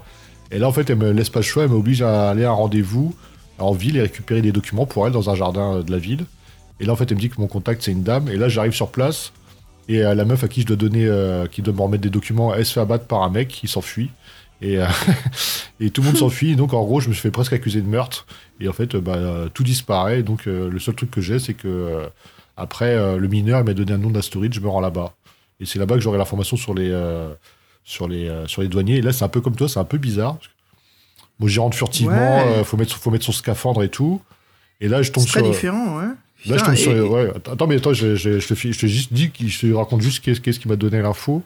Ah oui, oui, mais c'est fou parce que c'est très différent comme cheminement, quoi, que j'ai fait. C'est fou. Et là, je rentre dans, donc, euh, dans une flamme, il y, a un- il y a une salle avec une flamme sur un piédestal. Là, je me rapproche de la flamme et cette, cette flamme, cette flamme-là, elle prend la forme d'un horrible serpent à tête de femme. Il y a un dessin d'ailleurs, donc je te dis que c'est pas, il y a, je pense que c'est le rapport avec le dragon de la couverture euh, allemande, là, violet, là. Et en Mm. fait, euh, faut pas avoir peur de lui, je décide de lui parler. Et là, il me dit, euh, le serpent me dit qu'en fait, je me trouve dans, un temple consacré à la plus grande divinité du mal. Je fais, ah bah, super. Bon, euh, ça a l'air, d'être elle, mais elle, elle a pas, de, elle euh, contre moi, elle a pas de problème. Et elle me dit qu'elle me laisse partir. Et dans une autre salle, je tombe sur un vieil homme qui me dit qu'en fait, j'ai rien à faire ici, que ici, il y, a il rien à trouver. Ici, c'est juste un temple. Il est dans un monastère. Ici, que je veux des informations, faut que j'aille voir les douaniers. Alors, je me dis, comment euh, Shimnigarat et un vieux dans son église, ils peuvent savoir qu'il faut aller voir les douaniers pour les trafiquants de Kelter. Tu vois, c'est un peu, c'est comme un peu chelou, comme. euh, En fait, c'est qu'il a lu mes pensées. C'est qu'il sait ce que je cherche et euh, il a lu en fait mes pensées via la prière. Parce que la prière, en fait, ça demande justement ce que l'on cherche et lui, il répond. Donc je me Ah, dis, est-ce que ah. Parce que moi, c'est pas passé comme ça, du coup, c'est juste un sage euh, qui me dit Ah, tu cherches quoi? Le trafiquant de Kelter, vas-y, on va voir les douaniers. Le mec, il sait tout, quoi. Alors qu'il est, fou, retiré. ça. Ouais, bon, bon, après, pourquoi pas, mais bon. Moi, c'était un sort de monstre, je pense qu'il peut lire tes pensées, et lui, il sait tout, donc il trouve les solutions directement. C'était peut-être un truc comme ça. Bah écoute, moi, c'était très différent pour en arriver là, parce que ouais, je vois le, je vois le Toulouse Nigoras, euh, je récite la prière, voilà, et il me dit, euh, euh, voilà, en route pour les douanes, hein, c'est là que je cherche. Donc quand je vais aux douanes, je me cache un petit peu, je me fais au fil, et je me dis, bon, allez, il faut que j'aille tout de suite dans le bureau du, patron des douanes, hein, le, dirigeant, le chef. Et euh, j'arrive dans un bureau, il y a une plaque sur le bureau, c'est écrit Zach Calensus. Voilà, donc je dis, ok, c'est lui que je cherche. Je me cache, j'attends qu'il arrive. J'attends qu'il se pose, je suis derrière la porte, tu vois, je ferme la porte. Et euh, je, sors mon pistolet laser et je le braque. Et je lui dis, bon, il est temps de parler, vieux. Et euh, lui, il me prend pas au sérieux, donc je, je le plaque et je commence à lui dire, je vais te torturer. Sinon, euh, si tu me donnes pas les informations que je veux. Le mec, il commence à causer, il me dit justement, oui, euh, c'est eux qui faufilent, ils savent très bien ce qui se passe avec le Statofield D, que ça passe à travers les douanes, qu'il y a une équipe qui, euh, qui le laisse passer. Et je sens qu'il me ment, parce que c'est comme c'est c'est, Chapman qui écrit les dialogues, il, joue un petit peu sur les mais, eux, donc, et puis après il te dit en narrative que, que tu sens qu'il cache quelque chose, mais t'en es pas sûr, donc il donne le choix de forcer l'interrogatoire un peu plus. Donc je lui colle le pistolet dans le bide, euh, tu vois, j'appuie un petit peu sur la gâchette, euh, moment très classique hein, de, de- de faire causer un mec. Et euh, il me dit justement, il me relève euh, un indice euh, comme quoi il sait où le lieu c'est, il connaît la tour ou le- l'endroit où justement il se cache. Et c'est pas Ouais, très loin tour, des douanes. la, la tour isocèle. La tour isocèle, ouais. Donc c'est là où je me rends, je me rends à la tour isocèle. C'est des bureaux abandonnés, moi il n'y a plus rien que j'y suis, et il y a un message d'évacuation qui est, euh, signé par Zeragros et Bombe Babette. Je me dis merde, peut-être qu'ils savent justement qu'on est sur leur piste et ils effacent les preuves. Et il y a des coordonnées euh, géométriques, X, Y, Z, euh, voilà, ou X, Y plutôt, hein, qui, indiquent en fait où ils sont. Et donc je décide de, de piquer une navette et de me rendre à ces coordonnées qui sont sur une île l'île du Serpent, j'ai oublié comment ça s'appelle, c'est une... bref, peut-être je me souviens d'autre chose, mais c'était une petite île, euh, voilà, qui est un petit peu loin, donc euh, je m'y rends par vaisseau. Toi, tu l'as fait tout ça aussi? Ouais, euh, sauf que moi, en fait, en allant aux douanes, moi, je suis carrément allé dans les, dans les hangars de réception. Là, je me suis caché dans un, dans un, dans un vestiaire. Et là, j'ai vu carrément les douaniers corrompus faire passer les trucs de drogue. Donc, en plein flag, je les ai arrêtés. Et sous, Hey. la, sous la menace, ils m'ont donné des infos. Et donc, ils m'ont donné la tour isocèle. Et ils m'ont donné un- le nom d'un satellite sur l'orbite euh, L16. Donc, euh, ni une ni deux, comme toi, je suis allé à la tour isocèle qui était vide. Et par contre, j'ai Yep. trouvé les coordonnées donc, de, la- de l'île euh, de l'île où ils étaient. Et donc, j'ai j'ai utilisé euh, l'hélijet euh, pour m'y rendre. Quoi. Mhm. Et quand on arrive, on a un dessin, justement, on voit une plage d'atterrissage, hein, un champ qui est dégagé, on voit qu'il y a une grosse fusée, on voit qu'il y a un petit jet qui est déjà là, et puis il y a une troisième place hein, de stationnement pour nous, donc on s'y pose. Euh, et puis, euh, bah ouais, comme je dis, moi, il n'y avait plus rien, il y avait juste le... Et par contre, j'ai rencontré euh, euh, un... Je crois que c'est après ça. euh, Non, non, c'était là. Dans cette base, Fred, j'ai Oui, un rencontré un, sphinx. robot. Un robot ouais, sphinx. le- un robot sphinx, ouais, euh, voilà. Et euh, qui, euh, tu te souviens de la devinette? Il nous dit Je suis comme le scorpion. Rouge est ma couleur, scor- de scorpion je suis le cœur, et je suis pas une arachnide. Et Voilà. on- on Et, bah, on est fans tous les deux de, de- d'un petit peu de ce qui est l'extérieur de notre planète, hein, de- d'as- d'astronomie, euh, de constellation avec Fred. hein. je crois que ça se voit par le nom de notre production. Mais euh, Fred, moi j'ai, trouvé. Ça m'a pris quelques secondes, mais euh, ça m'est entré tout de suite dedans parce que je me suis c'est de la SF avec du rouge. Il y a qu'une seule étoile rouge qu'on connaît très très bien hein, dans la galaxie. Fred, est-ce que tu as trouvé la soluce aussi? Eh ben non, je m'en voulais, parce que moi sur le coup, euh, je savais que c'était une étoile, mais euh, par rapport aux lettres, tu sais, ce qu'ils- en fait, on lui propose, il propose, est-ce que le mot commence par A, commence par euh, N, commence par L, il te propose quatre lettres, et après tu peux voir au chapitre. Et euh, moi, je séchais un peu, j'ai pas trouvé. Je savais que c'était une étoile, mais je me dis putain, mais. euh, et en fait, oui, quand j'ai eu la réponse, après, je fais, mais non, mais qu'est-ce que je suis con bah, oui. Parce que la seule étoile rouge qui est très connue, qui fait partie du scorpion, tout le monde le sait, c'est Antares, Antares. La constellation du scorpion, voilà, avec euh, son fameux soleil rouge. hein, euh. Donc euh, pour ceux qui s'appelaient la devinette, hein, rendez-vous sur la- le paragraphe euh, 253, voilà, très sympa.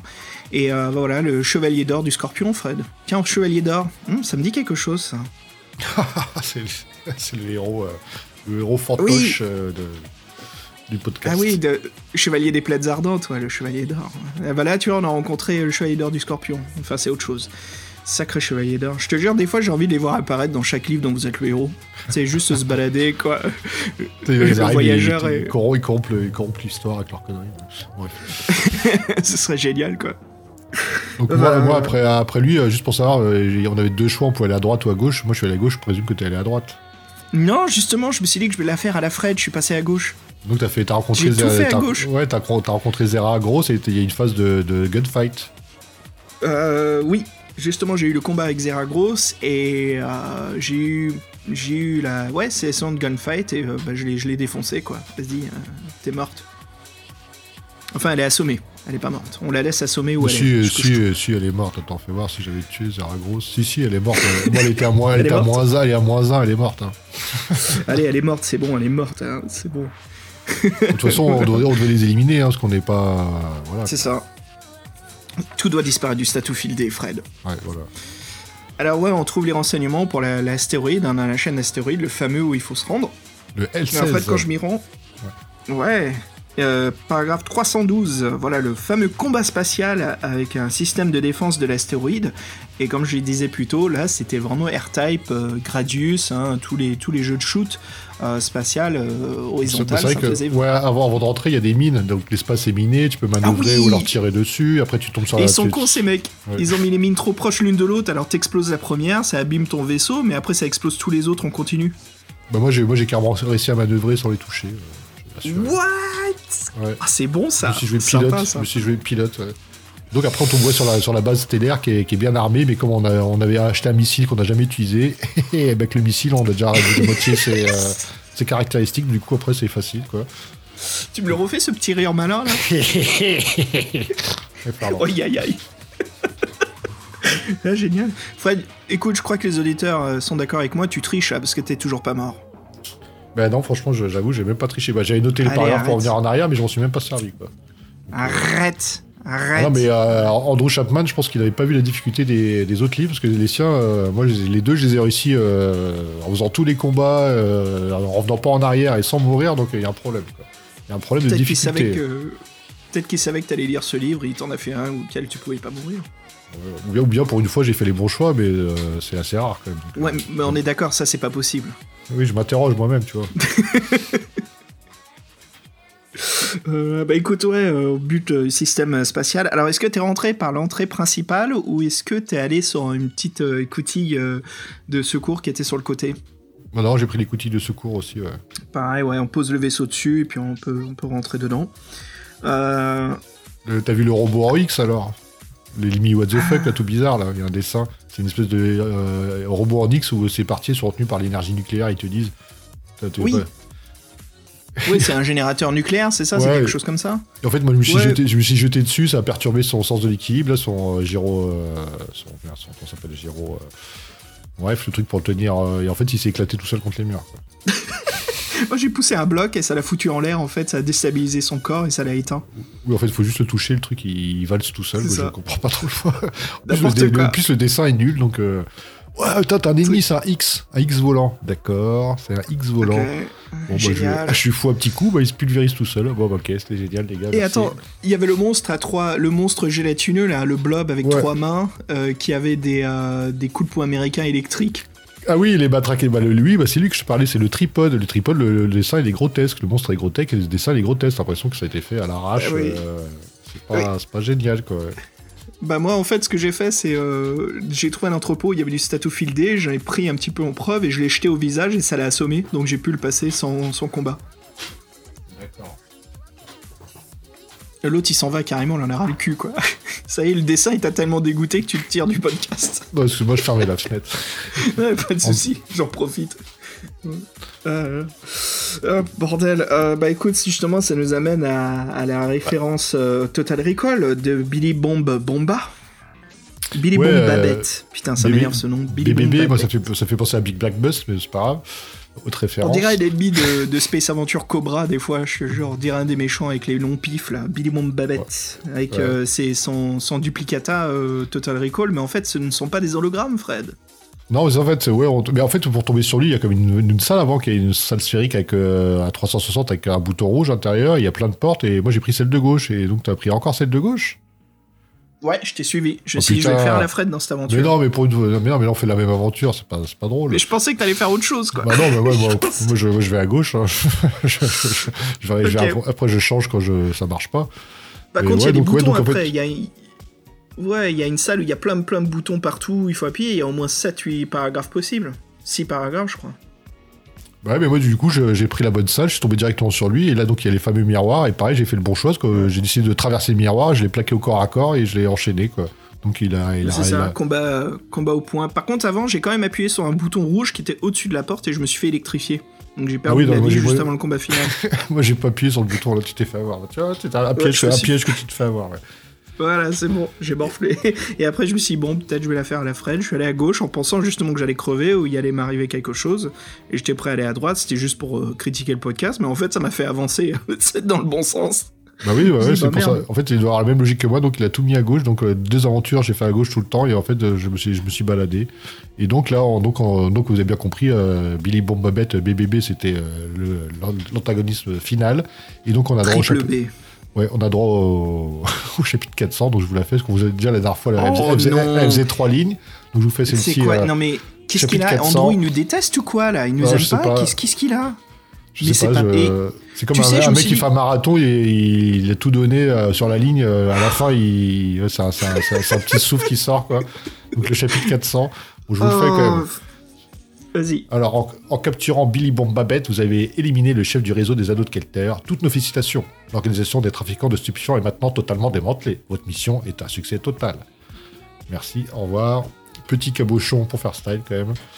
Allez, c'est- c'est pli- c'est pli- c'est plié. Oh, je te jure, quand j'ai vu ça, je me suis dit, Andrew, tu nous refais la même connerie qu'avant, là, Ah oui, t'exagères, c'est ton deuxième livre. Oh là là Oh, j'étais, je te jure, j'ai fini ça, je suis sorti de- du, du bureau, je, je me baladais dans la- dans l'appart, je me dis, mais... Et j'étais là à parler à moi-même, je fais Andrew, qu'est-ce que tu fous? J'avais envie de l'engueuler, je fais mec, tu sais, genre il est dans le bureau d'à côté, j'ai envie de taper à la porte, même pas, je donne un coup de pied dedans comme un, comme un, comme un Spartan, et je lui dis mec, tu, tu me refais ça là, s'il te plaît, tu m'écris au moins 2-3 pages. Là, c'est bon. Oh là là. Mais et pourtant, il y avait. jeune homme, oui. Bah, Écoute, j'en profite pour critiquer dans ce cas-là l'univers, là. hein, C'est bon début pour la dernière partie du podcast. Fred, il y a vraiment une superbe ambiance, je trouve, dans le livre. Moi, j'ai beaucoup aimé l'aventure. J'ai vraiment aimé. Et pourtant, j'ai regardé les avis, les critiques. On est très 50-50. hein. Il y a des gens qui aiment OK. hein. Il y a vraiment personne qui aime beaucoup ce livre. Enfin, je suis sûr qu'il y en a, hein, mais des critiques que j'ai trouvées en ligne. Beaucoup de gens qui sont OK, ouais, c'est sympa. Je dirais euh, 3 sur 5. Et puis, il y a beaucoup de gens qui disent 2 sur 5. Personne ne trouve que ce livre n'est très mauvais ou très bon. Mais moi, j'ai beaucoup aimé l'ambiance. L'ambiance Blade Runner du début, l'investigation, le fait qu'on peut se balader, très jeu d'aventure, et j'ai trouvé que c'est ça le potentiel des livres-jeux, voilà, c'est vraiment de profiter d'un monde, c'est un monde ouvert, on peut choisir où l'on veut aller, et par-dessus tout, il y a un scénario qui est intrigant, on s'y accroche. Moi, franchement, j'avais vraiment envie de trouver les Statofield D. Quand je rencontre la serveuse là qui me montre sa jambe, comme quoi elle a, le moyen de, de, me montrer, euh, de me faire une vente. Elle me montre après au patron. Le mec des douaniers, je, je l'interroge. Il y a toute cette ambiance que je me faufile. Après, je monte dans le vaisseau et j'explore les anneaux. Je vais sur l'île.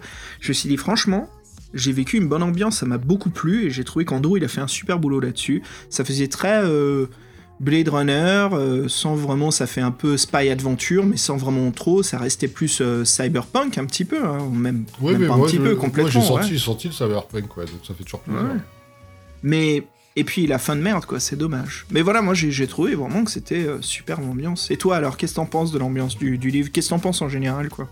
Bah, moi, euh, content de l'enquête. Et puis content aussi d'avoir d'avoir eu euh, sentiment de progresser et puis euh, jamais être bloqué parce qu'on a déjà fait des livres de l'héros où tu, euh, tu, tu dois faire Londres, Paris et Rome. euh, t'as loupé la pizza à Rome, t'as loupé l'aventure. Tu vois, je, je caricature un peu, mais, C'est bon, c'est- cette analogie là. mais ouais, mais euh, au, au moins, je veux dire, bon, moi, j'ai pas été frustré par ce jeu-là. Je l'ai trouvé assez, assez cohérent. Les, les ennemis étaient des vrais ennemis. Euh, j'ai passé un bon moment. Après, euh, j'ai trouvé un peu court. Je sais pas si c'est moi, mais j'ai trouvé. un- Vous avez dû vous voir. Peut-être au fait qu'on a fait le même chemin aussi. Là, le- le- vous pouvez, on peut pas comparer vraiment. Mais j'ai trouvé assez court et euh, assez facile. Ce qui peut, pas déplaisant des fois plutôt que euh, être frustré totalement. Mais moi, je trouve qu'il, malgré son ambiance, moi, je trouve que son ambiance, reste juste en promesse et qu'il n'arrive jamais vraiment à l'installer totalement. Et donc, il y a toujours, un, pour moi, un petit goût d'inachevé.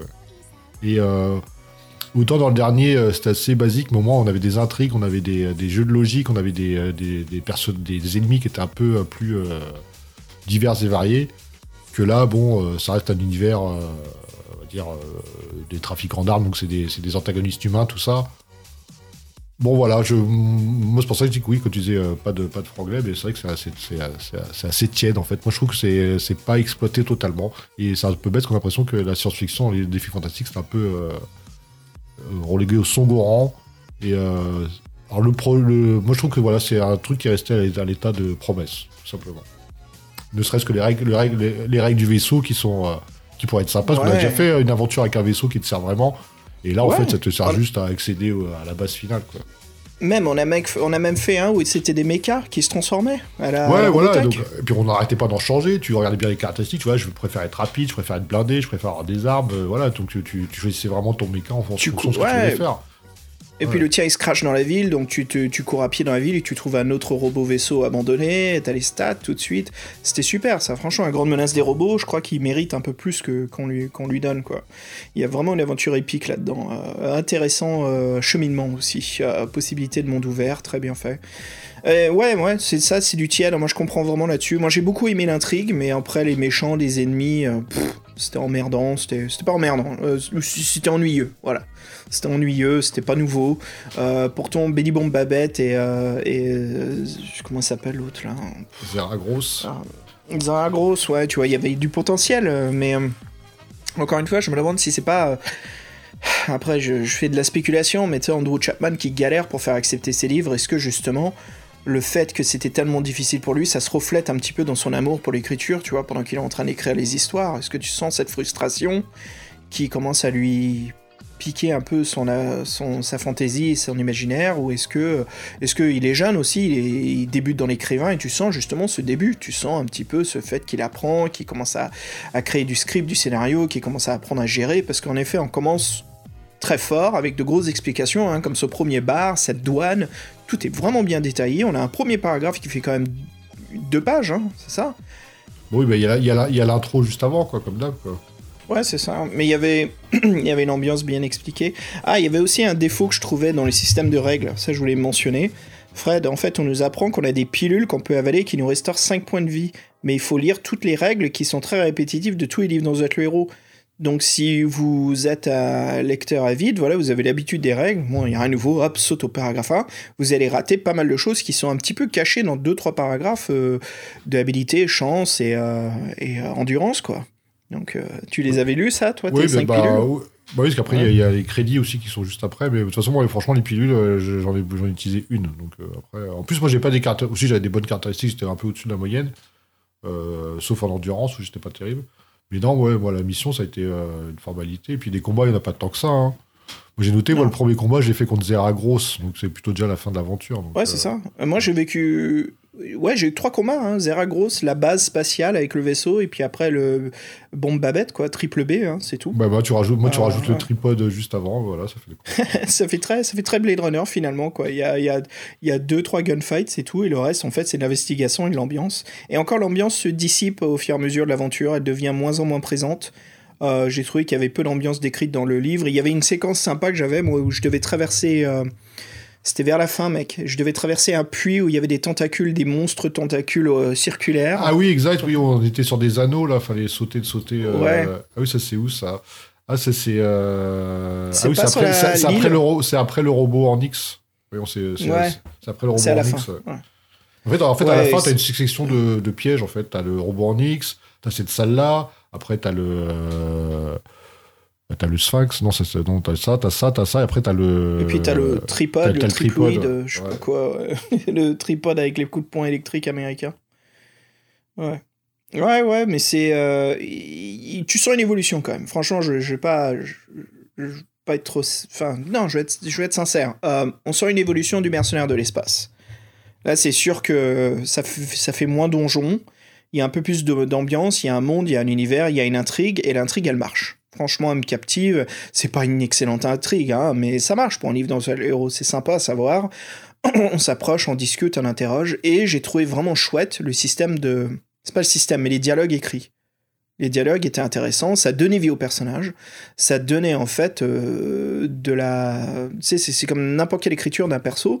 Si tu lui donnes du physique, du dialogue, tu commences déjà à lui donner du caractère. Tu lui donnes du caractère, il paraît plus vivant, et toi, euh, tu commences à te donner de l'empathie. Donc moi, voilà, c'est ça, à force que je lisais l'aventure, je commençais à m'accrocher un peu plus au personnage à qui je rencontrais, parce que Chapman, voilà, il se faisait chier, il écrivait du dialogue, il écrivait un petit peu du physique, et on commençait à s'en rendre compte. Mais au fur et à mesure de l'écriture, euh, euh, voilà, on sent que ça se dissipe, on sent qu'il se fatigue ou il y a quelque chose qui manque. Hein, de plus en plus on lit, euh, de moins en moins il y a de détails, de choses, quoi. Et puis après, tu arrives au paragraphe 400 où il y a quasiment que dalle. C'est peut-être ça, en fait, c'est un, entonnoir inversé. euh, il, commence fort, et puis euh, après, il n'y a que les mécanismes qui l'intéressent, et après, il finit son histoire, et voilà. Fini. Et basta. Et après, c'est. euh, voilà.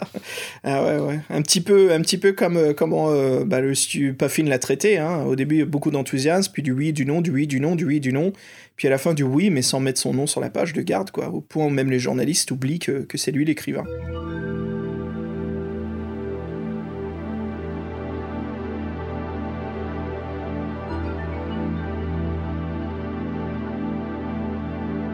Écoute, euh, moi je le note euh, des triploïdes, je lui note, euh, allez, franchement, 3 triploïdes sur 5. C'est pas une excellente aventure, mais euh, c'était une des plus sympas. J'ai passé un bon moment en tout cas sur l'intrigue, c'était chouette.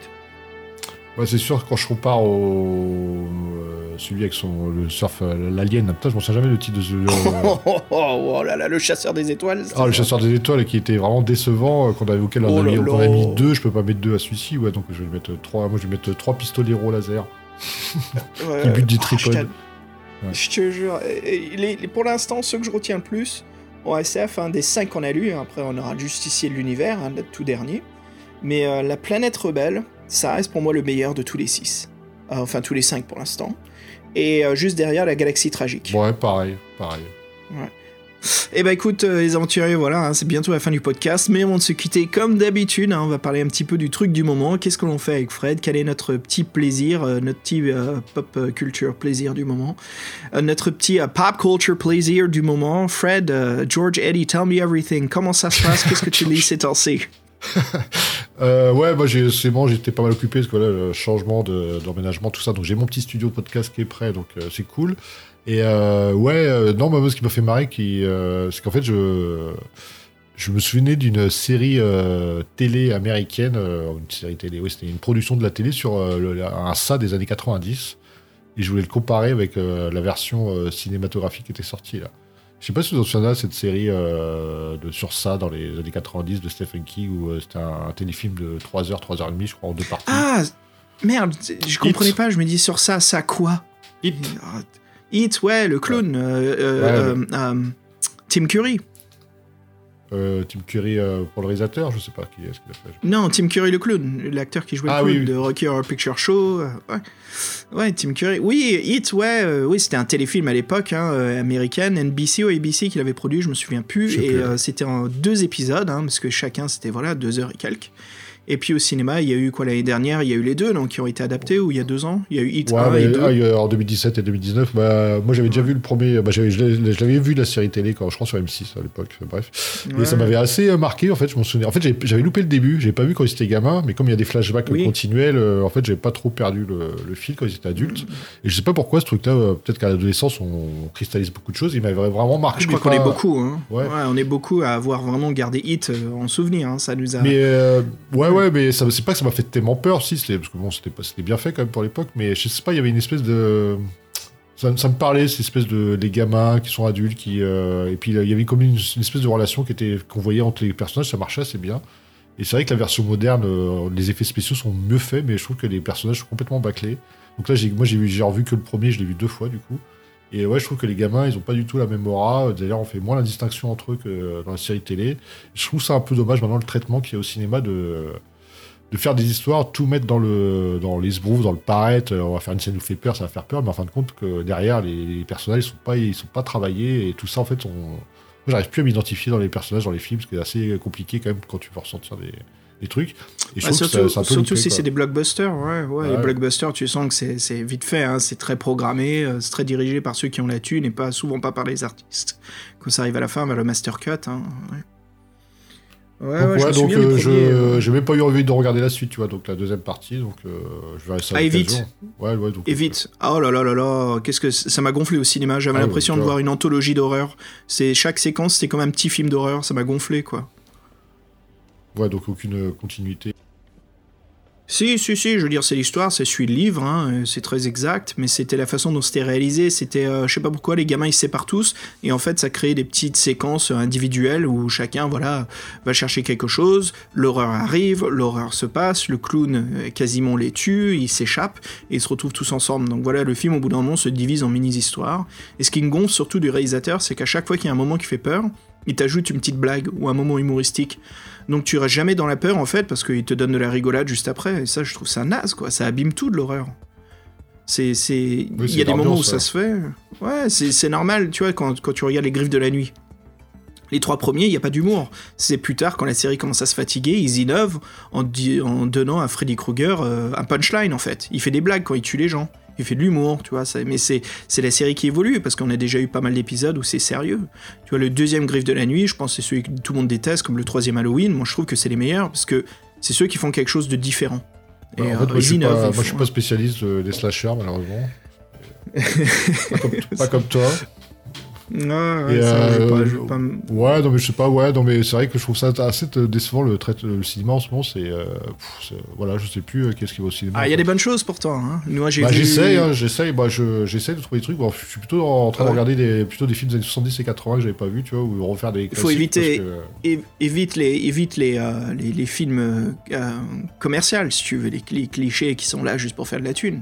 Écoute, j'ai vu deux films, si tu veux, je te les propose. J'ai vu Knives Out Ryan Johnson, qui était super. Euh, très bonne intrigue policière avec euh, un, Comment il s'appelle James Bond. euh, merde, l'acteur.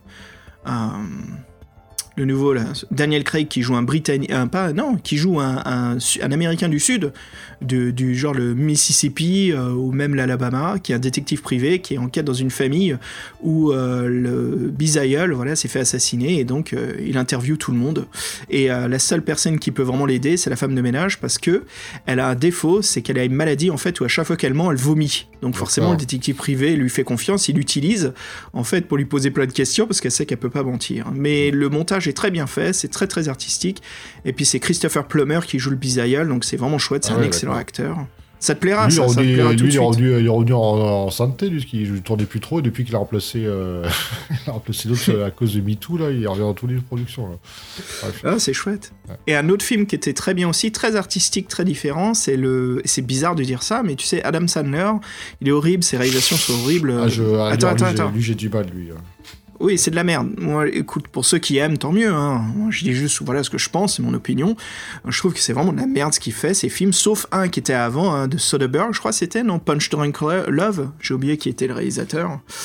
Euh, je dis pas des conneries, mais je veux faire le focus, en fait, sur son dernier film qui est sorti, qui est qui est pas à lui d'ailleurs, qui est deux frères réalisateurs, qui s'appelle Uncut Gems, et euh, où euh, c'est filmé guerrilla, en fait, au bout d'un moment, t'as l'impression que c'est plus une fiction, t'as l'impression que c'est un documentaire tellement que ça devient réaliste.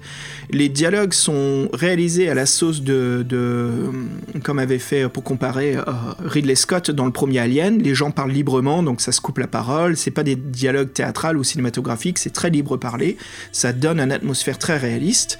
Et euh, Adam Sandler justement joue dedans. Et moi je trouve qu'il est très bon. Et euh, c'est de la qualité d'Oscar quoi. Pour dire en gros qu'il joue très très bien. Et il joue en fait un un vendeur euh, juif, alors je dis juif parce que ça joue beaucoup dans son personnage, dans son histoire et de sa famille, hein, un détail important, qui travaille dans le district des diamants de Brooklyn, euh, voilà, de New York, et euh, justement, il, bah, il lui arrive quelque chose de pas possible, et le film te tient en haleine constamment parce que c'est chose qui se passe, il se met dans une merde pas possible, le mec il adore, il adore faire des paris, et tu sens que toute sa vie c'est comme un pari, quoi, il est constamment en stress. Et ce que j'ai trouvé innovant, Fred, ce qui plaira beaucoup, c'est la musique. Le compositeur, euh, j'ai oublié son nom, mais c'est très très inspiré Vangelis. C'est très Ah ouais, atmosphérique où où la musique devient un personnage quasiment quoi. Elle est aussi importante. Le film, à mon avis, il marcherait pas autant. La musique est, est- est aussi importante que ça quoi. Donc voilà deux, deux films que je peux te proposer qui proposent quelque chose d'amusant, de différent, d'innovant et qui sont artistiquement magnifiques. Voilà. Uncut Gems et, euh, et Knives Out sont mes deux propositions pour toi. Et euh, Adam Mais pour les auditeurs, un, film sur deux, un, film, un film sur deux de lui est pas exporté en Europe, mais bon. Ouais, ouais, ouais. Mais là, tu vois, c'est voilà, il y a enfin deux bons films d'Adam Sandler. J'étais le mec Terminal Golf, ça me fait marrer, même, même si c'est très très con. Ça me fait Oh, marrer. je, donc, je connaissais con. même pas, mais j'imagine exactement ce que c'est. Ah, c'est drôle. Non, c'est drôle, c'est drôle, quoi. Il y a plein de conneries dedans. c'est lui qui a fait euh, l'espion. euh, l'espion. Ah non, c'est pas, je confonds. euh, The Zoan, The Zoan, c'est pas lui. Non, non, je confonds. là. Oh oui, c'est ça, c'est de la merde, ça. Euh, C'est même pas le, un espion. Don't mess, don't mess with The Zoan, c'est ça Non, on va, va pas éviter de parler de la merde, après on va parler de bons films, quand même. Bon. Voilà, voilà, écoute. Bah voilà, écoute, on arrive à la fin, hein, Fred. Ça y est, fini, fini. Euh, bah écoute, euh, je te propose une bonne soirée, bonne journée. hein. Pareil pour nos éditeurs. Salut tout le monde, bienvenue en 2020. Encore merci beaucoup de votre soutien, de vos fan mails et de votre écoute. hein. Ça nous fait vraiment plaisir, les aventuriers. C'est vraiment, vraiment chouette. Et euh, bah écoutez, on se retrouve bientôt pour la fin de notre omnibus euh, science-fiction. Ouais, euh, ça va être, on va clore ce, petit chapitre, on va enchaîner sur autre chose après, mais nous, ça nous a fait bien plaisir. On espère vous donner de. Je pense pas que ce soit les plus connus, donc euh, si ça vous donne envie de les faire, nous, on, sera contents, ou même euh, les, revoir, les relire rapidement. Et oui, puis donc merci les anciens auditeurs de votre fidélité, puis bienvenue, bienvenue aux nouveaux s'il y en a. bonne année aussi à vous, et puis. et bienvenue et bonne année dans le monde entier, parce que j'espère qu'on a encore écouté un peu partout dans le monde. On vérifiera ça la prochaine fois pour, pour le centième épisode. Yeah, salut aux, Québécois qui nous écoutent au Canada, hein, partout dans le monde. On a aussi le Japon, on a même des personnes en Afrique centrale, ce qui est assez chouette. Donc salut tout le monde là-bas. Et puis euh, bah, salut, salut, hein, tous les auditeurs partout dans le monde. Un vrai plaisir, bah, voilà, avec Fred de faire cet épisode. Euh, Fred, euh, et puis j'en profite pour faire juste une interlude. Je sais pas si tu le sais, mais Joe Dever a écrit un défi fantastique intitulé Freeway Warrior, hein, qui est basé sur l'ambiance et l'univers post-apocalypse Mad Max. Ouais, ouais, si, j'en ai entendu parler, ouais, forcément. Donc Ok. c'est toujours cool. Bah ouais, je me suis dit, tiens, après la saga SF, j'aurais bien voulu faire une saga euh, post-apocalypse, mais il n'y en a pas autant que ça, quoi, finalement. Bon, on se les réserve euh, entre 75 et 100, sera pas mal, quoi. Ça fera... Oh, je- ouais, ce serait sympa, ouais. Voilà. Allez, euh, les, les aventuriers, euh, on se quitte euh, sur... euh, Fred, qu'est-ce que tu dis, toi Si, ok, comme avant. Mise en scène. On est tous les deux sur la planète Kither 4. On vient de faire notre braquage. Il y a la Lamborghini néon avec des reflets violets, pourpre et rose Bordeaux qui passe devant nous. C'est notre voiture euh, de, de fuite. On a la thune, on monte à l'intérieur et on se tire. Elle pousse des ailes et on s'en va vers les, vers les anneaux de Saturne. Ça me fait penser à un jeu vidéo. voilà. Bah, j'ai le thème pour cela, hein, d'un artiste euh, vraiment excellent. Miami Nights 1984, d'ailleurs l'un des pionniers de la résurrection du synthwave, hein, un retour euh, vraiment en 2009, 2000, euh, 2010 où le, la musique commence à, se créer, vraiment à se fonder. Et le morceau s'intitule, bah voilà, comme mon petit scénario, The Getaway, la fuite. Allez Fred, à la prochaine. À bientôt, mon grand. En forme. Hey, en forme. Salut tout le monde, ciao. Tchou tchous